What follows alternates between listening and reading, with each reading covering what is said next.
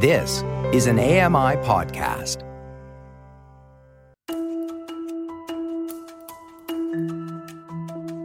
Welcome to Voices of the Walrus on AMI Audio, where professional readers give voice to articles from Canada's best general interest magazine. I'm your host, Roger Ashby. The trend of mental health diagnosis videos on TikTok suggests more openness around disorders, but experts worry it's gone too far. Paul Berry reads Viral Symptoms The Rise of Mental Health Diagnosis Videos on TikTok by Emily Baron Cadloff.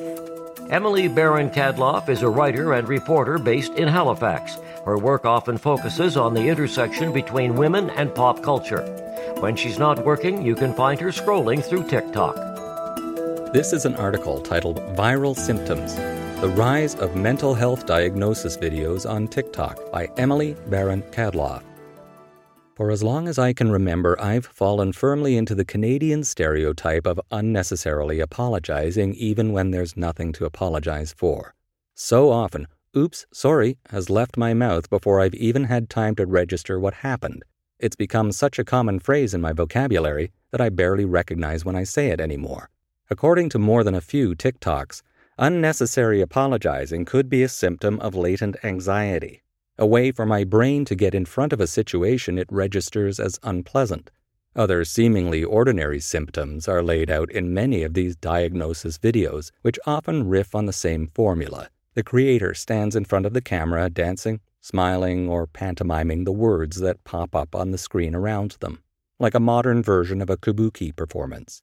In other variations, a fictional conversation unfolds between two characters played by the same person, usually ending in some revelation about their own habits. The first time I saw one of these videos, I quickly scrolled past it. But as more of them started to appear on my feed, I couldn't help but wonder if my silly apologies were a sign of something deeper. The creators were convincing, and their proposed diagnoses did make a lot of sense when laid out so cleanly. Apparently, there were more habits I should be concerned about. I love to wrap myself up like a burrito in a fuzzy blanket, and I have aversions to certain foods like applesauce and calamari because their textures squick me out. Apparently, that could place me on the autism spectrum. I procrastinate sending emails all the time, just like someone with ADHD might. I also wear a lot of sweatshirts, which could be a sign of depression.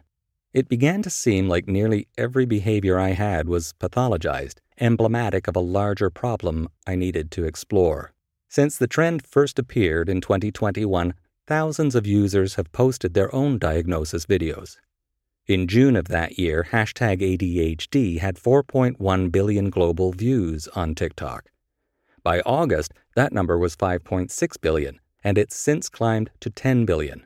In some ways, the trend feels reflective of a new era for mental health, one where younger generations are more openly talking about their well being. But condensing something as complex as a psychiatric disorder into a short, entertaining clip is a tough task. Can these videos actually help diagnose underlying mental health problems, or are they doing more harm than good? Vibhushi Sivanasanathan, a researcher and philosophy grad student at Queen's University, has been tracking the ADHD hashtag on TikTok since last summer to learn more about how the platform affects the ways patients advocate for their treatments. Some of the videos she's found list the symptoms of the disorder or include the personal experiences of the creators. Others, she says, go deeper, coaching people on what to say during doctor's visits in order to get an ADHD assessment. While Sivanasanathan thinks these TikToks are often created with good intentions, they offer only a one note explanation of ADHD. If the viewer's symptoms don't line up with the videos, they can be left wondering if there's something more egregious going on. And if their symptoms do match, what should they do next? The answer is not always clear. The other issue, Sivanasanathan explains, is the TikTok algorithm itself. Users don't have to follow creators to see their videos, so the home screen serves up a constant stream of new content. Since the app measures how long each user spends on a video to fine tune its algorithm, a person who watches a TikTok on bipolar disorder could be fed more and more videos on the same subject. This has led Sivanasanathan to worry about confirmation bias. When the symptoms described in the videos are general and vague, people can usually find a way to relate them to their own lives, regardless of whether they actually have the disorder. Once you have that confirmation bias instilled in you, you may have lost this objective way of analyzing whether or not what you might have is ADHD, Sivanathan says. The same goes for the other disorders commonly discussed on the platform, like autism, depression, anxiety, Tourette syndrome, and dissociative identity disorder. Since according to Statista, over 80% of global TikTok users are 24 and under, diagnosis videos could have a huge impact on young people's developing senses of self. Some viewers may recognize and identify with traits portrayed in viral TikTok videos. Others may consciously or unconsciously start to change their behavior to match what they're seeing. Doctors have already seen a rise in patients, especially young women, presenting with physical tics common to Tourette syndrome patients. Notably, many of these patients started showing the symptoms after exposure to TikTok.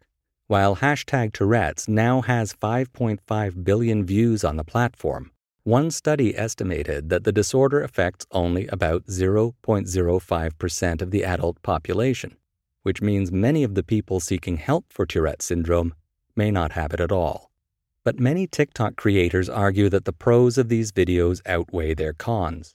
Influencing how younger users think about their mental health is the whole point, since speaking more openly about these disorders, some of which are quite common, can reduce the stigma around them. And finding a community of people who think like you during a formative time in your life can be helpful for young people who might otherwise internalize the idea that something is wrong with them. There is power in recognition and representation. The creators I spoke with told me about the pride they feel helping others gain the language to describe their habits so they can better understand what might be affecting them. Carly Richards, who goes by at ADH Adult on TikTok, says that a lot of people between the ages of 20 and 40 have commented on their videos to say that they were inspired to get tested. For those who received a diagnosis, they add, it's been life changing. The Ottawa based creator has over 228,000 followers and posts regularly about their experiences with ADHD. While they didn't start out with the aim of creating videos about mental health, they're proud of the overall effect they've had. I think my silly little TikTok videos are having a positive impact. Other creators like Elita Rain first recognized her own symptoms from TikTok and sees her content as a way of paying it forward. Rain was diagnosed with ADHD just last year after she discovered TikToks that described her behaviors in a way that resonated. Now she makes similar videos using informal language and fun songs, which she sees as an easier to understand alternative to something like the Diagnostic and Statistical Manual of Mental Disorders, a jargon filled guide many doctors use to inform their diagnoses.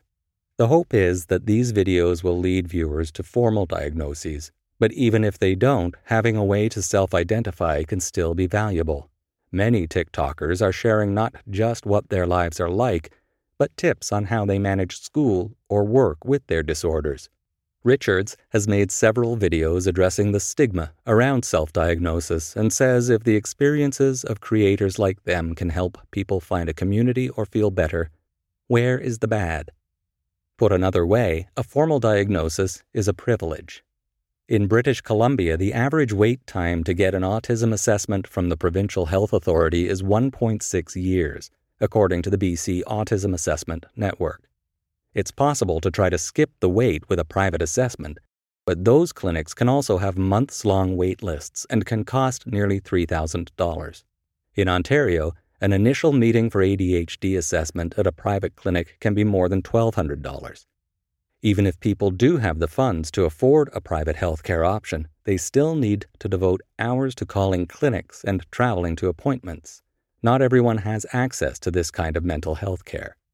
TikTok can be a great entry point for someone seeking more information about their mental health. But the accessibility and simplicity of this information has merit only if it's also accurate. I was scrolling my For You page and came across this video that said if you can hear this noise, you have ADHD. And I am absolutely positive that I don't have ADHD, but I could hear this noise, says Cecile Tucker, a registered clinical counselor in British Columbia. People with ADHD may be hypersensitive to sounds, especially loud sounds, but they don't have an unusual pitch range or the ability to hear anything the rest of us can't. The video stopped Tucker in her tracks. I was like, are people buying this? Are people believing this? So I looked in the comments, and there were many people saying, oh my gosh, does this mean I have ADHD? Tucker also makes TikToks about mental health and therapy, including the symptoms and behaviors of trauma and views them as an entry point for the curious. But who should make these kinds of videos? Should they have a clinical background? And are those creating content based on personal experience ultimately ascribing their own behaviors to a wider audience? Christina Crow, a TikTok creator and registered psychotherapist, says there's a danger in not knowing how far your videos will reach. In the end, you don't know who your audience is. You don't know who the most vulnerable person seeing your information is. You don't know the constellation of comorbidities that they have. Crow sees herself and other mental health professionals on TikTok as working to dispel myths and offer up some counter information. But videos live and die by the algorithm, and healthcare professionals can't control the whims or trends of the app. If their content doesn't take off, well, at least they tried. I think it's positive that people want to take the reins and be in charge of navigating their health, says Crow. And in Canada, you absolutely have to do that. The country's mental health system is not easy or intuitive to navigate, and there are all sorts of barriers to access, including a lack of funding and a shortage of mental health care providers. Less than 1% of our federal health care spending goes toward mental health.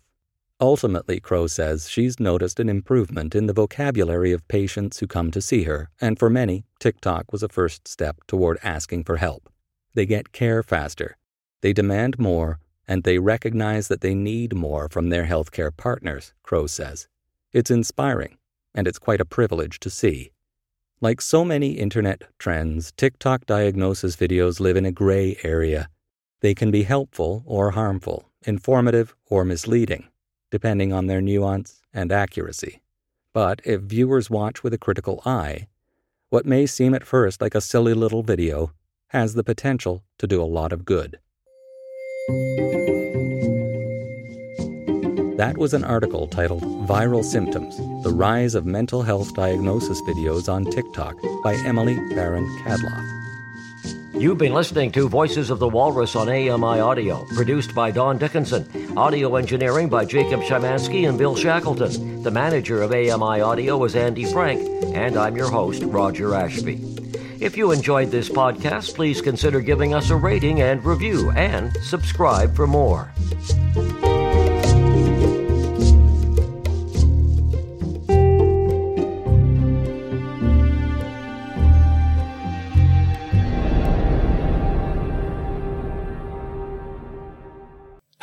I'm Sean Priest. Join me monthly for Sean of the Shed, where I introduce you to all the technology that can be so useful to us as blind or partially sighted people. Find Sean of the Shed wherever you find all your podcasts.